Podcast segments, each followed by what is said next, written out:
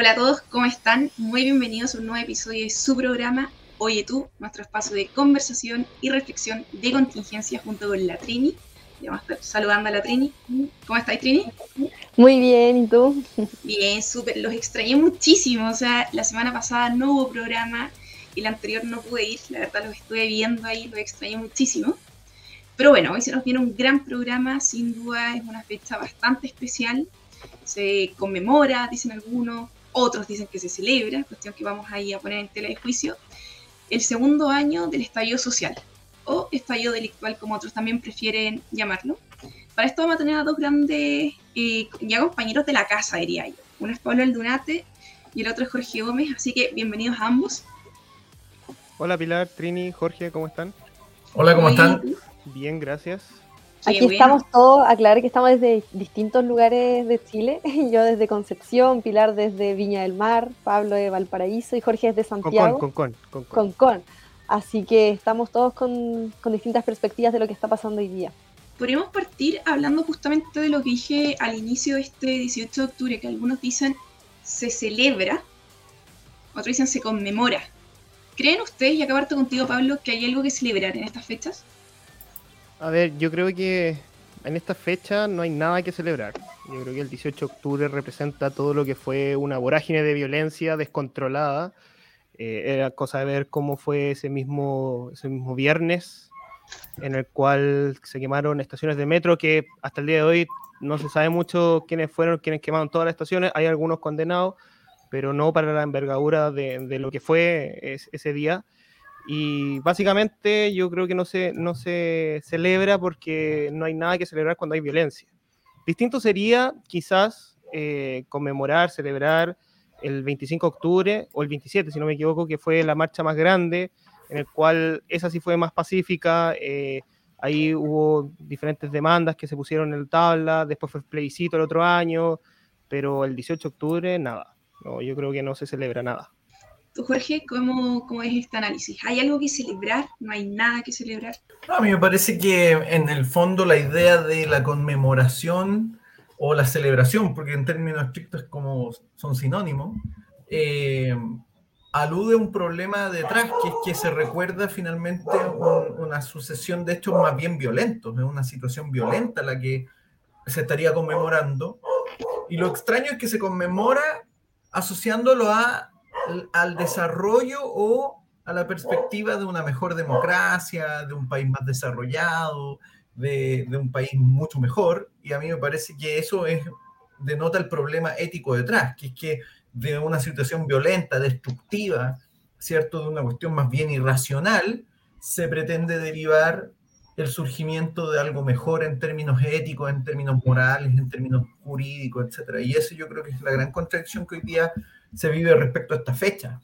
Y esto me parece que es muy notorio si uno piensa en la analogía de que nadie celebra, por ejemplo, o conmemora eh, el inicio de una guerra, por ejemplo, que implica destrucción, violencia, eh, para recordar luego eh, lo que implica el, restablecimiento de una paz, ¿cierto? cuando se cumple, generalmente se recuerdan los acuerdos de paz, no el inicio de la guerra, porque la, la guerra se recuerda como algo problemático. Y aquí yo creo que más allá, de, olvidándose de la analogía errada del presidente respecto a la situación de guerra, me parece que el tema de la destrucción de bienes públicos como el metro, oficinas de, de por ejemplo, el registro civil, en muchas comunas ocurrió eso, me parece que es una fecha que no, no tiene nada de, de, celebrable en ese sentido. Yo ahí tengo algo que comentar porque, claro, Jorge dice que no se celebra eh, el inicio de una guerra, pero si uno ve más allá eh, la toma de la Bastilla igual se celebra y se conmemora en Francia, a pesar de que fue el hecho que dio inicio a un proceso revolucionario en Francia, entonces como que tampoco, no sé si nunca se celebre. No sé qué, qué opinas tú, Jorge. Pero eso es lo contradictorio, porque en el fondo se celebra la toma de la Bastilla, pero se olvida lo que implicó luego todo el proceso de varios años de revolución, entre esas, por ejemplo, el periodo del terror que instala Robespierre, donde cortaron cabeza a diestra y siniestra, sin mediar ningún tipo de, criterio, ¿cierto? Ahí, por ejemplo, entre otras cosas, si hay alguna feminista que le gusta el tema del feminismo y todo, en esa época del, del, periodo del terror se le cortó la cabeza a Olympe de Gaulle, que había escrito la Declaración de los Derechos de la Mujer. Y los jacobinos le cortaron la cabeza simplemente porque consideraron que era reaccionaria en el, en el tiempo de, de, las fiebres revolucionarias que ocurrían en esa época. Entonces, claro, lo que pasa es que se establece eso como el inicio de la revolución porque se acaba con el antiguo régimen. Pero a mí me parece que e, el problema de eso es que tú validas finalmente la irrupción violenta de hechos que luego, claro, de alguna forma los educoras con eventuales resultados, pero nadie le daría las gracias, nadie podría celebrar la invasión de Polonia por Hitler, claro. dándole las gracias a Hitler por haber actuado como un psicópata asesino, porque eso después dio paso a los derechos, a la Declaración de Derechos en 1948. Sería absurdo cualquiera, cualquiera que dijera, oye, celebremos que gracias a Hitler que invadió Polonia y a los soviéticos que invadieron también Polonia y masacraron gente, tenemos la Declaración de Derechos. Eso sería ridículo. Entonces, a mí me parece que ese criterio hay que aplicarlo en todas las circunstancias y no solo en algunas cuando conviene. Mm. Respondiendo yo a, la pregunta de Pili, si se celebra conmemora, me tomo más bien de uno de los comentarios, aquí de Denny García, que dice que más que nada se recuerda y reflexiona. Y sobre eso, o sea, tomándome también de lo que hablamos del capítulo anterior con Martina Rau, cuando decíamos de que en el futuro las generaciones van a poder juzgar si fue lo correcto o no todo este proceso constituyente, eh, él enfatizaba en el hecho de que al final, nos guste o no, como liberales tenemos que defender la fiscalización sobre el Estado y, todos los hechos malos que éste pueda ocasionar. Y creo que en un sentido, desde luego, que hubieron eh, demandas sumamente legítimas, o sea, habían un montón de abusos por parte de instituciones y eso es innegable. El tema es cómo esta, se utilizó la violencia como una instrumentalización para poder lograr su objetivo y hoy vemos que al final no lo lograron, o sea, querían una nueva constitución, querían que eh, Piñera dejara el gobierno y ahora que estamos a meses de que él eh, acabe su mandato, Gabriel Gómez liderando las encuestas y ya un proceso de constitución, de constitución en pie, siguen manifestándose, siguen saqueando. Entonces, ¿qué es lo que realmente quieren? Yo creo que esto al final era toda una excusa, eh, la manera en que la izquierda utilizó los movimientos sociales, lo ha hecho históricamente, lo ha hecho en Chile y en el resto de, Latinoamérica, y, creo que ahí las personas, los intelectuales fueron súper poco claros y, lo dijo Axel Kaiser cuando fue el estallido social. En gran parte también esto fue culpa de los líderes eh, liberales que habían en Chile, los pocos que habían, de cómo no fueron eh, capaces de, contar qué es lo que realmente estaba pasando, cómo fue el avance de estos últimos 30 años. Yo creo que hubo mucha ignorancia al respecto. O sea, el lema no son 30 pesos, son 30 años, solo demuestra que no fueron capaces de mirar el resto de Latinoamérica y ver lo bien que estábamos en comparación a ellos. Yo, yo, yo, dame un segundo, Jorge, que dijiste algo creo que clave, que fue que los liberales nos dejamos estar.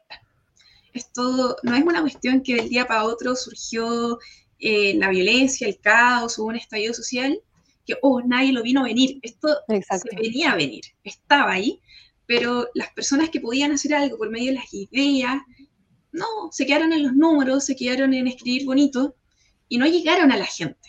Entonces, algo que venimos hablando desde el primer día en este, en este podcast, en este programa también que está acá en video por YouTube, es que no, si uno no está con la gente, no logras transmitir un mensaje que les llegue, que, que los emocione, que les permita que comprendan lo que tú estás hablando, da lo mismo que tan bien lo hagas, que tan buen economista seas, que tan buen orador, si es que no conectas.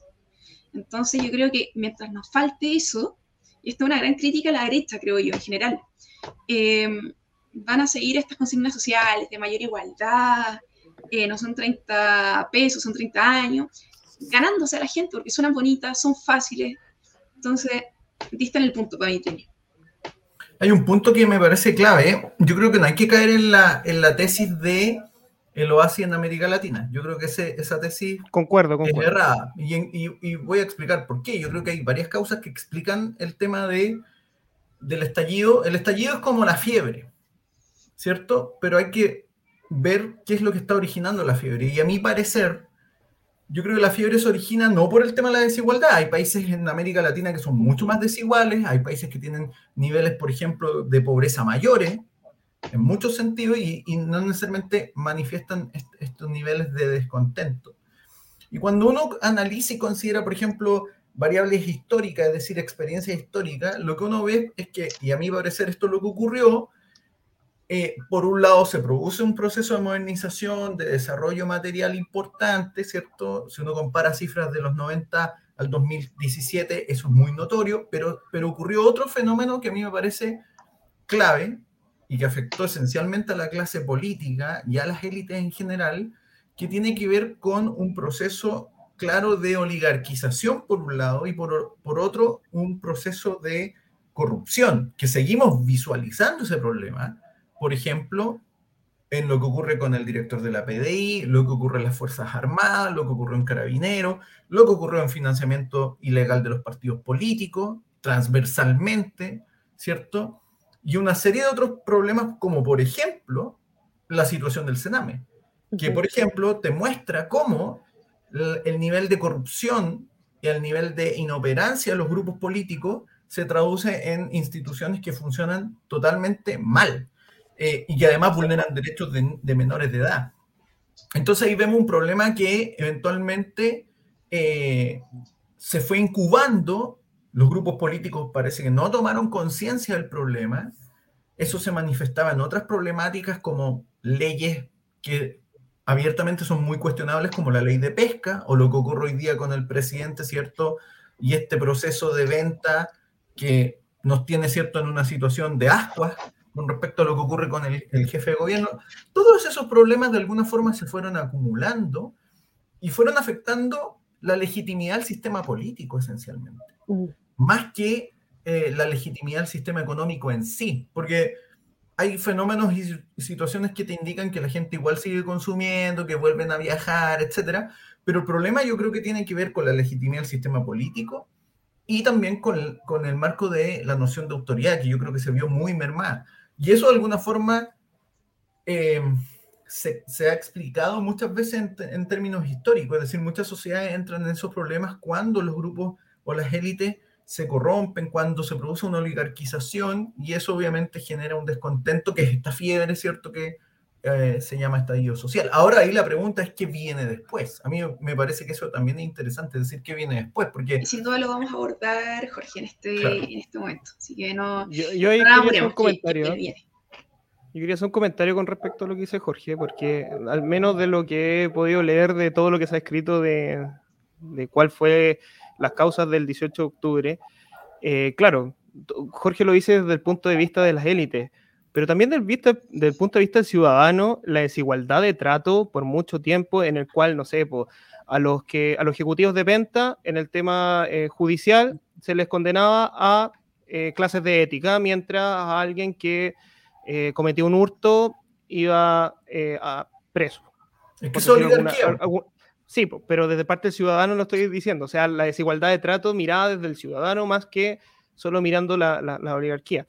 Eh, y lo otro yo creo que es la, que no se terminó por cumplir la promesa del modelo.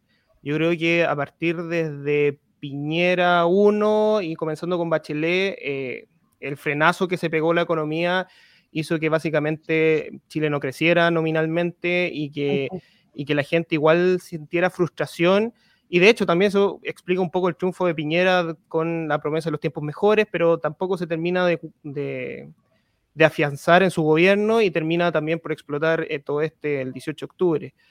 Ahora yo creo que va a ser muy difícil, ahora que respondiendo un poco la pregunta de, de, Jorge hacia dónde vamos a ir, yo creo que va a ser muy difícil que la, la élite en general eh, haya aprendido de los errores. Pareciera que no, o sea, es cosa de ver los errores o más bien valga la redundancia de, lo que dije antes, el abuso de que existe de la oligarquía, porque eh, vemos también ayer casos de la ministra de Desarrollo Social ocupando parataje este, estatal eh, para beneficiar a su pololo.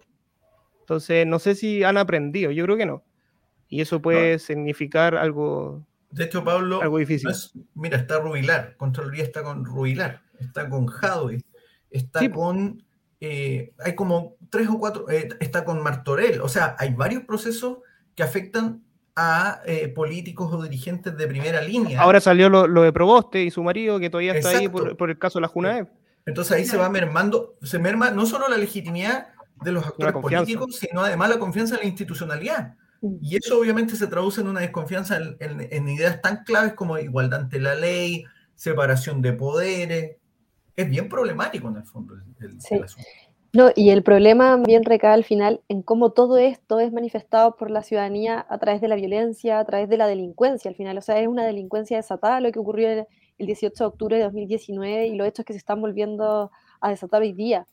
Y, y a mí me llamó mucho la atención la frase de Boris, porque dice, vamos a ganar porque la fuerza del pueblo es la unidad, no la violencia, a no soltarnos ni caer en las provocaciones de quienes se niegan a los cambios en paz y hay que aclarar que o sea, todo lo que él ha promovido este último tiempo, desde lo que fue el proceso constituyente hasta incluso lo que va a ser su candidatura, tiene utilización de la violencia.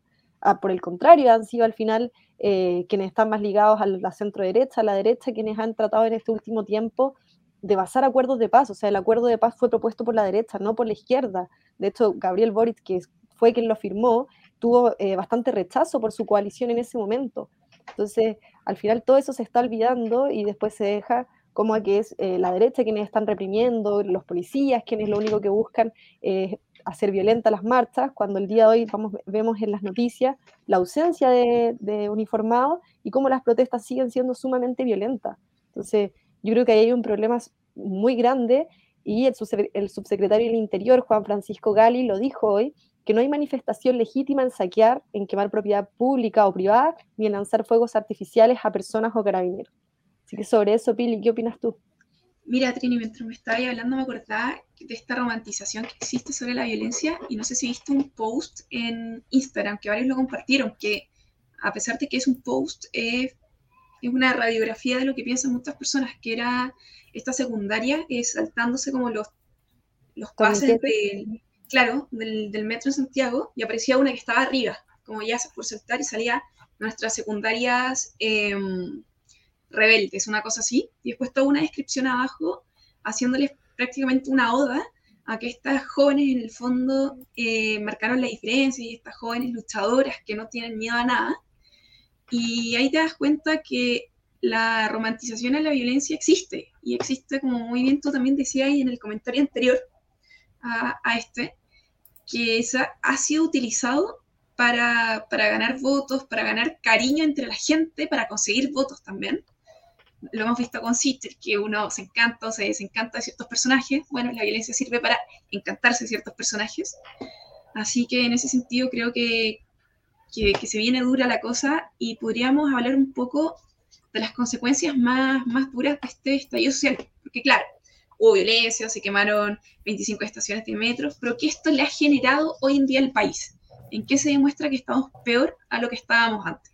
Ya no sé, Jorge, Pablo, Jorge. O sea, a ver, yo creo que aquí hay un, tema que, tiene que ver con el factor temporal, porque en el fondo nosotros tuvimos el, el, 19, el 18 de octubre, perdón, el 2019, que obviamente fue un proceso que duró más o menos alrededor de tres meses, que afectó obviamente a pequeños negocios, afectó a ciertos barrios, y después vino la, la pandemia, que terminó yo creo que en muchos casos por eh, realmente dejar en el piso muchos negocios y, por lo tanto se genera una situación de merma. Ahora vino la pandemia y la pandemia de alguna forma reforzó esa situación y eventualmente lo que yo presumo es que en muchos barrios o en muchos lugares donde eventualmente se producen este tipo de episodios de violencia y manifestaciones, lo que esperaban los vecinos era poder tener un espacio, una chance para recuperarse y eventualmente lo que vemos es que hoy día vuelve a ocurrir, que hay saqueos y de alguna forma eh, cuestiones que afectan los negocios de, personas que dependen de esos negocios. Eh, y que no son cositas materiales, como decía Mike Orsini, que tiene un sueldo asegurado gracias al Estado como legisladora, sino que esas personas dependen su sustento de poder vender sus productos. Uno, si piensa en términos estrictos, por ejemplo, lo que ocurrió, por ejemplo, en Valparaíso es eso, es decir, el estallido social terminó por destruir los negocios que tenían personas que dependían de un pequeño local eh, para, su, para su propia vida, para sostener su propia vida. Entonces yo creo que hoy día vuelve a instalarse ese problema eh, y, el, y, yo creo que el problema de fondo es que esas personas, que no son ni los más ricos del país, ni los más ricos del mundo, ni, ni son eh, parientes de políticos, hoy día quedan eh, desprotegidas frente a esa situación. Nadie se preocupa de ellos, ni en términos concretos, ni en términos, por ejemplo, discursivos. Es decir, ni Gabriel Boric, ni ninguno de los candidatos, salvo algunos como, como Sichel, eventualmente José Antonio Caz, hablan de esas personas que se ven afectadas por estas situaciones. Y, el problema es que hoy día la autoridad, que es el gobierno actual, tampoco hace mucho por, por, eh, por resarcirlos en, en, ese daño. Y yo creo que ese es un problema que, a la larga va, va, a generar nuevos problemas porque obviamente queda un daño ahí eh, como una herida que no, no, se cura. Bueno, yo, yo creo que uno de los problemas que va a seguir existiendo, al menos desde el punto de vista de, lo que significó el 18 de octubre, al menos desde el punto de vista institucional, yo creo que fue el que las fuerzas políticas no supieron quién tenía el poder por mucho tiempo, o al menos hasta la elección de convencionales y, municipales, porque como que fueron tanteando más o menos qué es lo que quería la ciudadanía, tomando de cierta forma ciertas actitudes eh, populista, porque si uno mira antes del 18 de octubre, más o menos los diputados uno sabía lo que iba a votar cada uno, porque aunque incluso, aunque fuese ignorante ese, diputado, iba a seguir las órdenes de partido, entre comillas, de eh, lo que son los partidos políticos. Pero después de eso desapareció y muchos están buscando eh, tratar de mantenerse todavía en el poder y uno lo ve en distintas distinta tramitación de ley con respecto, y el más icónico, el cuarto, el retiro del 10%, el cuarto retiro del 10%, en el cual hasta incluso diputados de derecha siguen votando creyendo que con eso van a, seguir teniendo el poder y no lo van a perder ahora en las elecciones de noviembre. Y eso va a seguir, creo yo, eh, en la medida que él no se vaya decantando en quién tiene hoy en día el poder, al menos en este país, y pareciera que con lo que fue la convención, aunque esta elección va a ser muy distinta, es que en su mayoría la izquierda lo tiene. No, no sé si Jorge tiene otra opinión. ¿Cómo? ¿En qué sentido? ¿En qué sentido, Pablo? En que hoy en día con las elecciones hemos visto quién, quién, tiene la, quién tiene el poder. O sea, hemos visto cómo se ha ido decantando la, la ciudadanía con, con cierto proyecto político.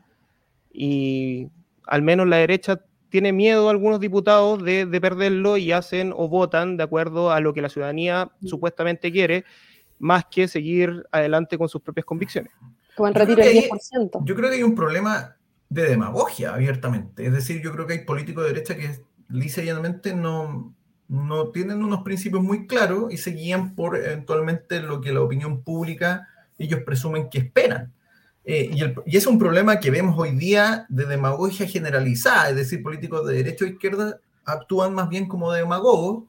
Yo creo que el tema de los retiros lo ha explicado muy bien, lo ha mostrado muy bien, lo ha dejado en evidencia porque aún a sabiendas, incluso políticos como eh, Patricio Walker, dijeron que a sabiendas de que el, retiro generaba un problema, por ejemplo, a las pensiones o al, a la situación económica, él dijo que igual iba a votar el proyecto.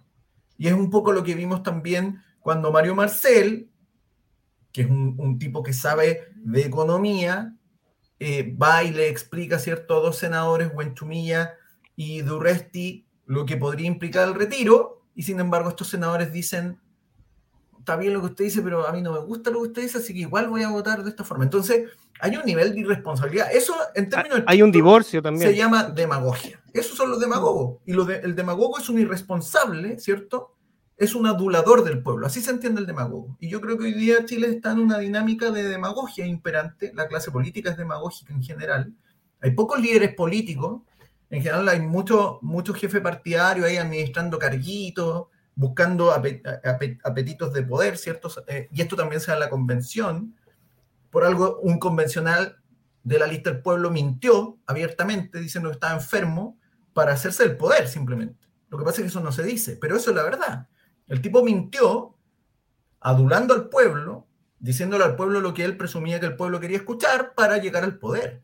Y el tipo hoy día no ha renunciado y tampoco ha renunciado a la dieta probablemente. Entonces, ¿qué pasa ahí? ¿Ahí no hay un juicio ético?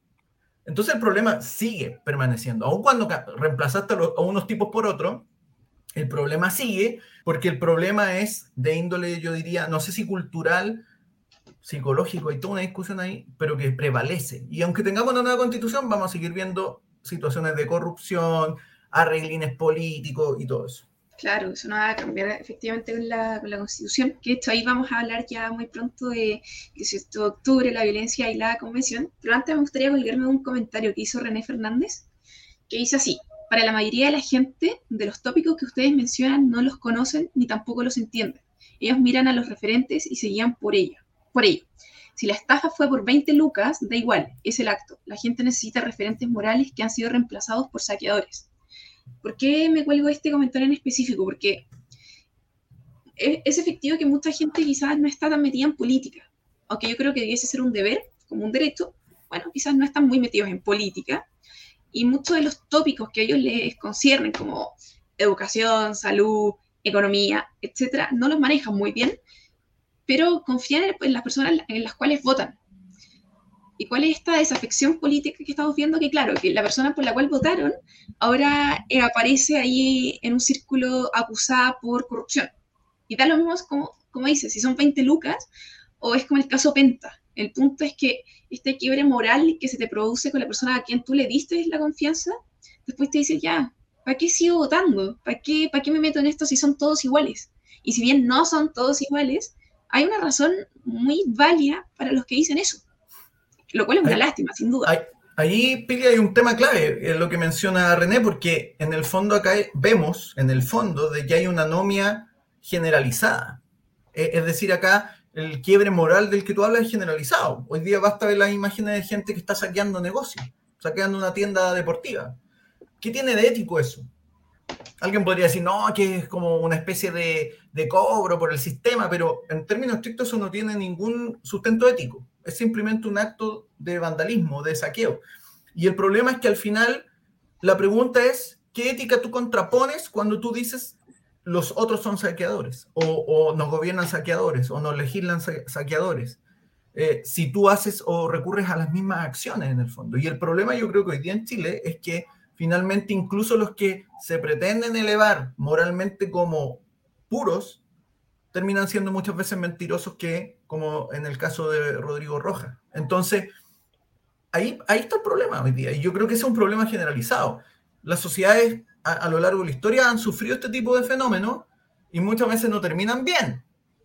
Eh, y, yo espero que esto termine bien, es decir, que se canalice de una forma adecuada y no que terminemos en, en la barbarie, ¿cierto? Que es lo que generalmente ocurre, o, en un, o a manos de un tirano, que eso es lo que también generalmente ocurre.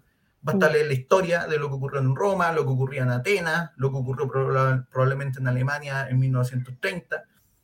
Es lo que, es lo que tiende a ocurrir. Entonces, el partido del orden. Es que más que el, porque el concepto del partido del orden yo creo que es un concepto que es tramposo, porque en el fondo se trata de aludir, porque el partido del orden puede ser un tipo, un tirano de derecha o un tirano de izquierda.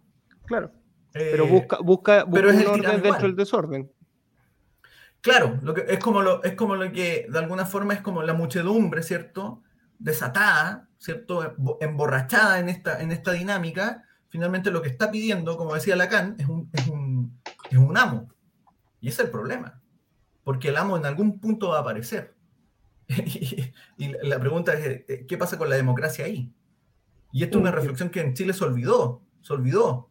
Si uno, por ejemplo, recuerda la carta de Radomiro Tomic a Carlos Prats, creo que fue esto en, agosto del 73, le dice, todos los actores estamos llevando la, democracia chilena al matadero. Ah, la tragedia griega. Como una tragedia griega, exactamente. Y esa reflexión en Chile, y es un problema, yo creo que en Chile también hay un problema de educación muy profundo. Completamente. Y nadie está haciendo nada para evitarlo. Y nadie ha hecho nada tampoco, exactamente. Y eso es algo que a mí me llamó mucho la atención, o sea, en los últimos debates han hablado de inmigración, han hablado de gobernabilidad, pero en ningún momento han hablado de educación, o sea, sobre todo ahora con el tema de la pandemia, sin duda que hay una crisis educacional tremenda. Y ayer escuchaba un análisis acerca del tema de las, las encuestas, cómo van en la carrera presidencial, y Gabriel Boric es el significado, o sea, su candidatura es el significado de lo que han sido las marchas desde la Revolución Pingüina, la marcha del 2011, y cómo al final los líderes estudiantiles están hoy en día llegando a la presidencia. O sea, hace cinco años nadie hubiese pensado que Gabriel Boric o Giorgio Jackson, Camila Vallejo, iban a ser realmente rostros que podrían llegar a ser presidente.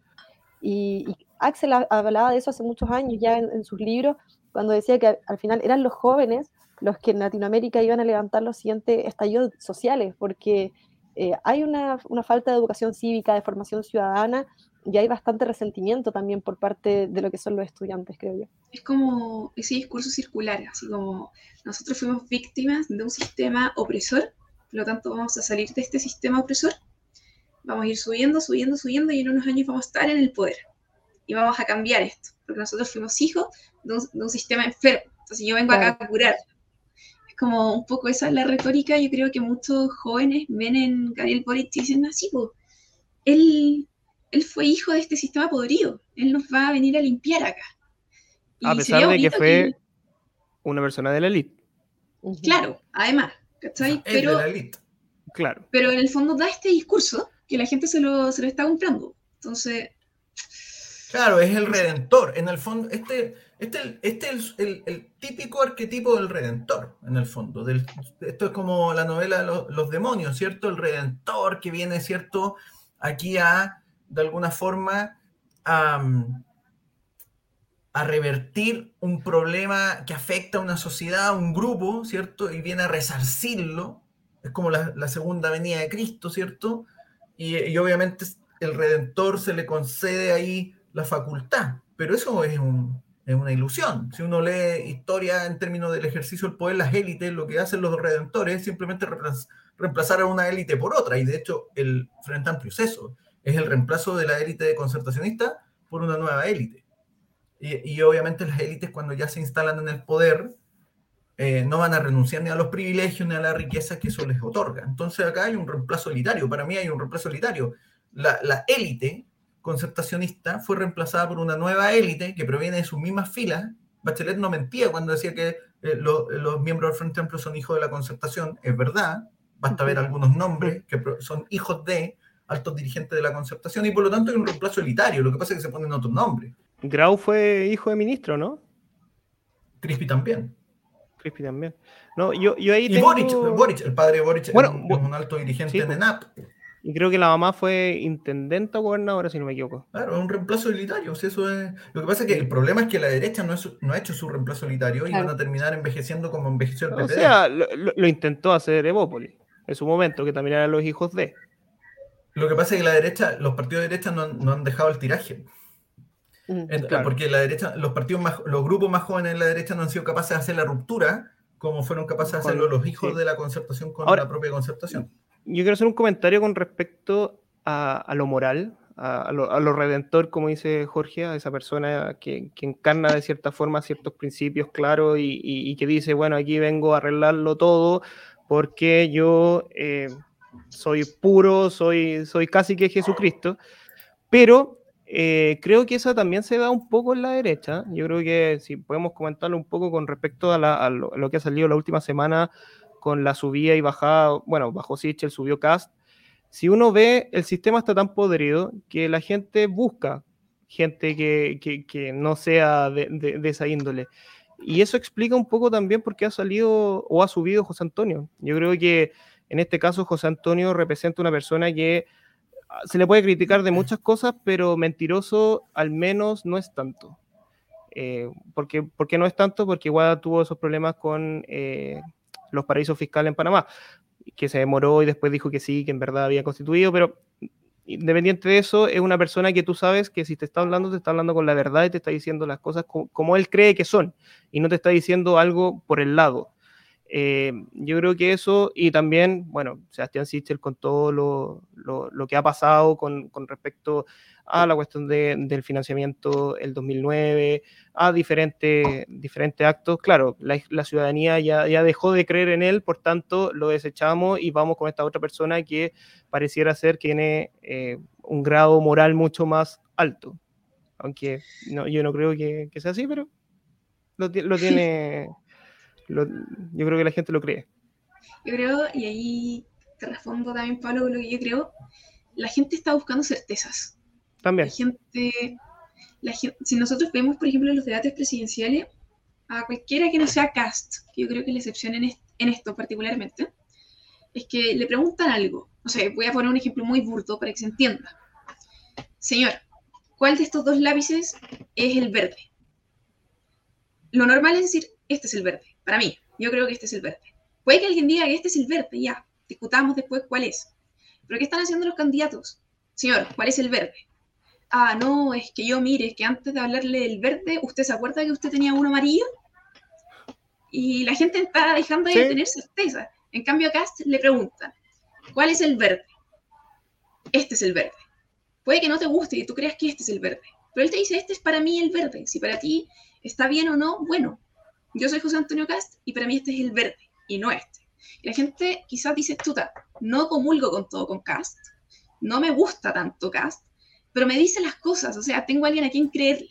En cambio, el cual ha sido para mi gusto, por lo menos, el problema es que en vez de decir cuál es el verde, te saca que probaste tuvo un amarillo. No, claro. pero usted, señora, me acuerdo que tuvo uno de naranjo. Entonces es como compleja la cosa. Claro, en, tiempo de incertidumbre la gente busca santo. Ese, es el punto. Eh, y por eso aquí es importante esto, porque la incertidumbre en general se asocia con un debilitamiento institucional. Las instituciones lo que hacen es entregando certidumbre, y certidumbre no solo con respecto a los actores, sino también con respecto a nuestro propio margen de acción. Y eso también es muy decidor de lo que ocurre en Chile. Finalmente, hoy día incluso la certidumbre respecto a la institucionalidad está en, tela de juicio. Hoy día, por ejemplo, si somos honestos, no sabemos cuánto va a durar el periodo presidencial. Aun cuando estamos en un proceso previo a una elección presidencial, la, incertidumbre es mayor en términos de cuánto va a durar el, proceso, el, periodo presidencial, porque eso está en manos de otro grupo cuyos intereses también son muy discutibles. Eh, la, convención no es eh, el, el, grupo, ¿cierto?, que imagina a John Rawls bajo un velo de ignorancia, donde van eh, liberados de todo interés. Son grupos de interés y están anteponiendo eso más que el interés general. Entonces, esa incertidumbre obviamente lleva a las personas a ver dónde puedo encontrar esta certidumbre y ahí es donde aparecen estos redentores, estos santos, eh, y, en esa búsqueda la gente, además, la, todos buscamos vestir un santo y creer en eso. Por eso la gente de alguna forma cree en, deidades, ¿cierto? Eh, porque de alguna forma eso nos da alguna certeza ante esta incertidumbre. Yo creo que hoy día estamos en una incertidumbre generalizada en Chile. Pero ni siquiera el periodo. Yo creo que ni siquiera sabemos si va a haber presidente en cinco años más. Además, bueno, es que por eso te digo, hay una incertidumbre generalizada en términos institucionales. no es algo... Vas a, va, vas a un sistema parlamentario. Y algo maneja en la convención. Mm. Con, mayor razón, por más incertidumbre. Por eso cuando hablamos de estas consecuencias que nos dejó el estallido delictual, sin duda una de las más importantes es esta polarización política en la cual nos encontramos hoy en día. O sea, si vemos lo que fueron las elecciones de hace cuatro años, eh, Carolina Goit, Sebastián Piñera, eh, eh, todos estos candidatos al final no eran polarizados, o sea, por mucho que en el momento decíamos, no, es, Piñera o Guiller, al final no eran personas que estuvieran de la extrema derecha a la extrema izquierda, como si nos encontramos hoy en día cuando quisieron de alguna manera contrastar a Boric con Hadwe diciendo no, Boric es mucho más de centro, pero al final resultó ser igual o peor, incluso diciendo que va a poner a Hadwe si eh, lo haría poner como ministro del Interior. Yo creo que hoy en día nos encontramos en un momento de mucha polarización, donde sin duda esta va a ser la elección, a mi parecer, más importante del retorno a la democracia, porque junto con lo que es el proceso de convención constituyente, van a marcar lo que son los próximos 30 años. Y, acá yo creo que va a estar la gran diferencia entre si vamos a seguir con este resentimiento de país tercermundista y seguir el mismo camino que han seguido Venezuela, Argentina, o si vamos a aceptar que desde luego que hay muchísimas cosas que mejorar, eh, que tienen que haber mayor control sobre las instituciones, que tiene que haber una mejora en lo que ha sido esta crisis de la institucionalidad, pero reconociendo que el libre mercado ha sido lo único que ha ayudado a Chile a, salir de este, de este que es ser parte de los países subdesarrollados. Yo creo que va por ahí el tema. No sé qué crees, Pili. La verdad es que opino muy, muy parecido. Um, yo me mantengo un poco firme en el punto de que lo que necesitamos son certezas. De hecho, acá por el, por el chat, Iván Esteban Enrique del Pino pone eso mismo. Con CAS tengo diferencias irreconocibles, pero por lo menos sé que buscará lo mejor posible para Chile. Sacando el que buscará lo mejor posible para Chile y nos vamos en lo otro, él dice, yo tengo diferencias con Cast no me gusta quizás que él, no se te invento, él está en contra del aborto, quizás yo sí, ejemplo, pero lo hice. Y eso te hace pensar, y quizás estamos muy equivocados en pensar esto, que porque él dice las cosas va a buscar lo mejor y va a ser la mejor opción. Y ahí ya no sabemos. Y ahí es donde viene lo que decía Jorge también. Buscamos este santo, este redentor, que nos muestra las cosas como son, nos dice lo que él piensa, y creemos que por ese motivo va a buscar lo mejor para Chile no necesariamente es así. Obviamente, nos da más confianza que la persona que no era capaz de decirte qué lápiz era cuál, ¿cachai? Pero no necesariamente quien te dice las cosas tan de frente significa que vaya a gobernar de la mejor manera. Y ahí yo creo que también hay que tener cuidado. Claro, ahí, problema, ahí está el problema del, yo creo que uno de los problemas que tiene que ver con esta demagogia y todo, es el debilitamiento del debate público en Chile. O sea, el debate público en Chile hoy día no existe. Es, de una calidad deplorable en términos estrictos. Muy pobre, basta ver lo que, lo, cómo, lo, cómo hablan o lo que hacen los legisladores.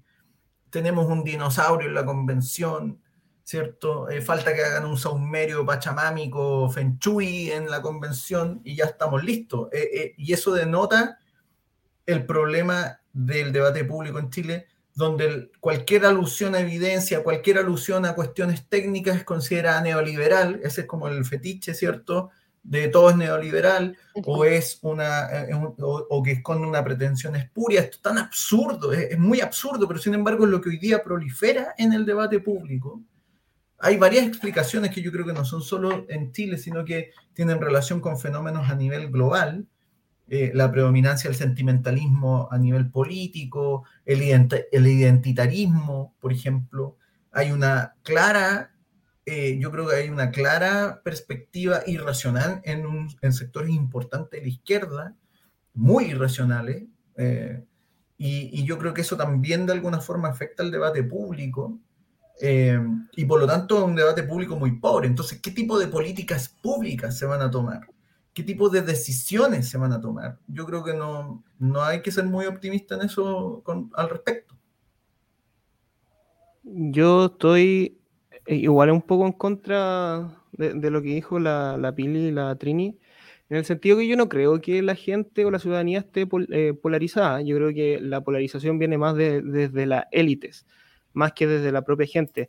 De hecho, considero que el ciudadano es, sigue siendo un un ciudadano consumista al momento de votar, eh, volátil, que te puede votar por Boric y te puede votar por Cast.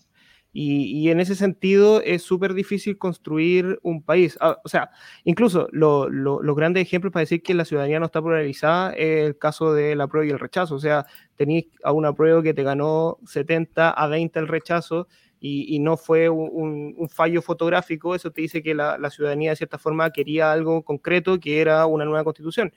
Eh, también lo viste en la elección de la primaria, en el cual se supone que quien iba a ser hoy en día los, los contendores eh, en, la, segunda vuelta incluso era Jadwe con Lavín, uno de la UDI y el otro Partido Comunista, pero la ciudadanía te dijo otra cosa y te sacó a un Boric y a un Sichel. Entonces, ahí hablar mm. que hoy en día está polarizado la, sociedad, yo creo, yo creo que, no es tan así.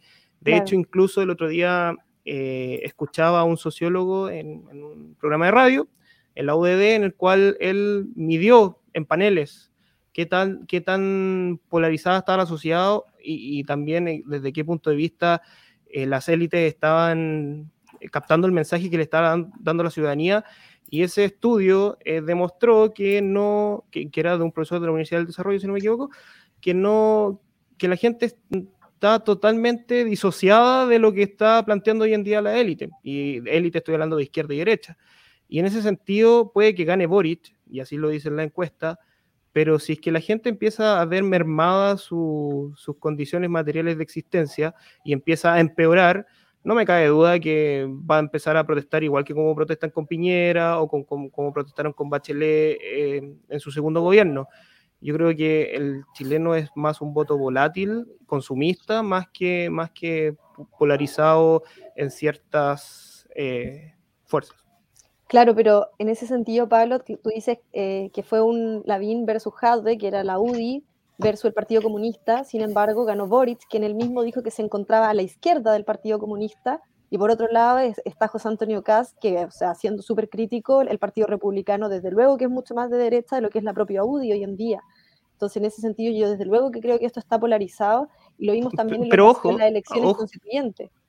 Ojo, ojo que sí, es que las elecciones constituyentes ahí también tenía que la izquierda te hace dos tercios. Si la derecha está en su mínima expresión, no tiene más, más de un cuarto, si no me equivoco. Claro, no, no. Entonces ellos podrían perfectamente hacer y deshacer con una constitución y no haber dos, dos antagonistas. No, me refiero más bien a que quienes son de derecha, los, quienes están siendo de derecha son más bien de la extrema derecha y quienes están siendo líderes de la izquierda están siendo de la extrema izquierda, no al porcentaje que mm. representa cada fracción. Ahora, yo con respecto Lo que pasa es que hay, un punto ahí. No, déjame terminar el punto. Sí, dale, dale. Que yo creo que con respecto a lo que dices de Boric, es que cuando fue la elección a Boric lo mostraron como un moderado. Ahora, que haya dicho en, el transcurso de, la elección de que es una persona que, que, va a tener un programa igual que, que, que es cosa de, de, lo que ha pasado ahora, pero, pero en su momento a él lo mostraron moderado. Y por eso la gente también terminó votando por él incluso la, la, la centro izquierda que no tuvo primaria, yo creo que en su mayoría fue a votar por Boric. Ahora Lo que yo iba a decir es que hay un punto que yo creo que hay que considerar que los procesos de polarización no se dan de forma inmediata. Yo ahí discrepo, discrepo con, con, la Trini en el sentido de que no es como que el 18 de octubre polarizó. La polarización se venía incubando hace rato en, en, y se expresaba de distintas formas. No nos olvidemos que el 2011 hubo una sucesión de movilizaciones, luego hubo otras series de sucesiones de movilizaciones a nivel estudiantil, había una serie de cuestiones que, que estaban tensionando el sistema político, eh, de alguna forma se polarizaron las posturas cuando el, eh, Michel Bachelet presentó el proyecto de reforma constitucional, por lo tanto la polarización se venía expresando. Y eso lo que, mm, lo que se olvidó como lección es que eso fue de alguna forma vaciando el, espacio del centro político, entendido no como la ubicación derecha-izquierda-centro, sino el espacio donde de alguna forma los actores políticos son capaces de buscar puntos de acuerdo y por lo tanto actúan políticamente con los adversarios. Y el problema de la polarización es que cuando eso se va vaciando, los actores que van irrumpiendo son los actores más extremos del espectro político que son incapaces de buscar puntos de confluencia. Y entonces la pregunta ahí es cómo se sostiene un sistema democrático cuando los actores políticos no son capaces de encontrar puntos de confluencia. Y yo creo que ese es uno de los temas que hoy día eventualmente se van haciendo visibles. Yo creo que en la discusión de la convención se van a hacer muy visibles. Absolutamente. Eh, y por lo tanto la pregunta es qué tipo de democracia vamos a construir. La gente dice, no, o la promesa era como, miren, apuntamos a hacer Nueva Zelanda Noruega. pongo mis dudas con respecto Como decía bueno, El programa yo creo que estuvo buenísimo, queda muchísimo de que hablar respecto a este tema. Eh, van a seguir pasando cosas. Eh, me dijeron que ahora si prendemos eh, la tele vemos las noticias, vamos a ver distintos focos de violencia. Tratemos de no solamente verlo y sentir rabia, lo cual es, es muy difícil, pero tratemos de comprender un poco por qué está pasando y qué reflexiones podemos sacar de esto. O sea, para que nunca más pase, es necesario ver el asunto y decir, chuta, ¿qué hacemos para que no vuelva a pasar? ¿Por qué pasa? Conozcamos el origen, ¿cómo lo frenamos? Nos vamos a dar cuenta que antes de la violencia hay un punto donde sí se puede frenar, pero donde estamos fallando. Así que nada, vamos al Oye tú, los que nos están viendo por primera vez, les comento, este es un momento en el cual tanto Pablo como Jorge van a tener un minuto cronometrado para interpelar a quien ellos quieran, desde una persona en particular, a un grupo, a la sociedad entera, ella decía. Así que vamos a partir con Jorge. Bueno, lo oye tú, hoy día yo lo voy a dedicar a todos aquellos que se creen discípulos de Gandhi, pero en realidad creen que la violencia es un medio de acción. La violencia nunca va a ser un medio de acción, es totalmente contraria a cualquier ética y no se puede construir nada bueno a partir de la violencia. Y llamo a quienes eventualmente creen que la violencia es un medio a reflexionar si realmente pueden conformar algo bueno a partir de la violencia. Y a quienes obviamente creen que la violencia no es un medio, a ser más conscientes y eh, eh, estar atentos a lo que va ocurriendo en este país, porque yo creo que la violencia se instaló lamentablemente como un medio de acción política y eso no, no trae nunca nada bueno. Súper. Se me, había, olvidado esta sección, pero, en la medida que habló Jorge, tengo un oye tú. Y mi oye tú es para la ministra Rubilar, eh, quien, a quien le digo, ministra, yo creo que se hace insostenible que usted esté en el cargo. Yo creo que lo que hemos vivido incluso desde el 18 de octubre demuestra que la gente está chata de los privilegios que tienen los políticos. Es impresentable que ocupe usted eh, ministra lo que son eh, fondos públicos para hacer campaña para su pololo, porque la verdad es que eso es lo que usted está haciendo. Así que nada, ministra, yo creo que debería renunciar por un mínimo de ética. Así que ese es mi, mi oye tú. Súper. bueno, darle las gracias y Pablo, Jorge por haber venido. Trini, obviamente, las gracias del mundo acá por estar siempre apañando en el Oye Tú. Eh, nos vemos el próximo lunes con más energía que nunca. Nuevos temas, van a haber pasado hartas cosas, creo yo, así que atentos ahí a leer, a escuchar, a reflexionar y nada, tengamos un programa maravilloso igual que este. Les dejo un abrazo, un beso gigante y nos estamos viendo. Escúchenos también por Spotify, ahí estamos. Están Oye, todos los capítulos. Cuídense. Chao. Cuídense. Chao.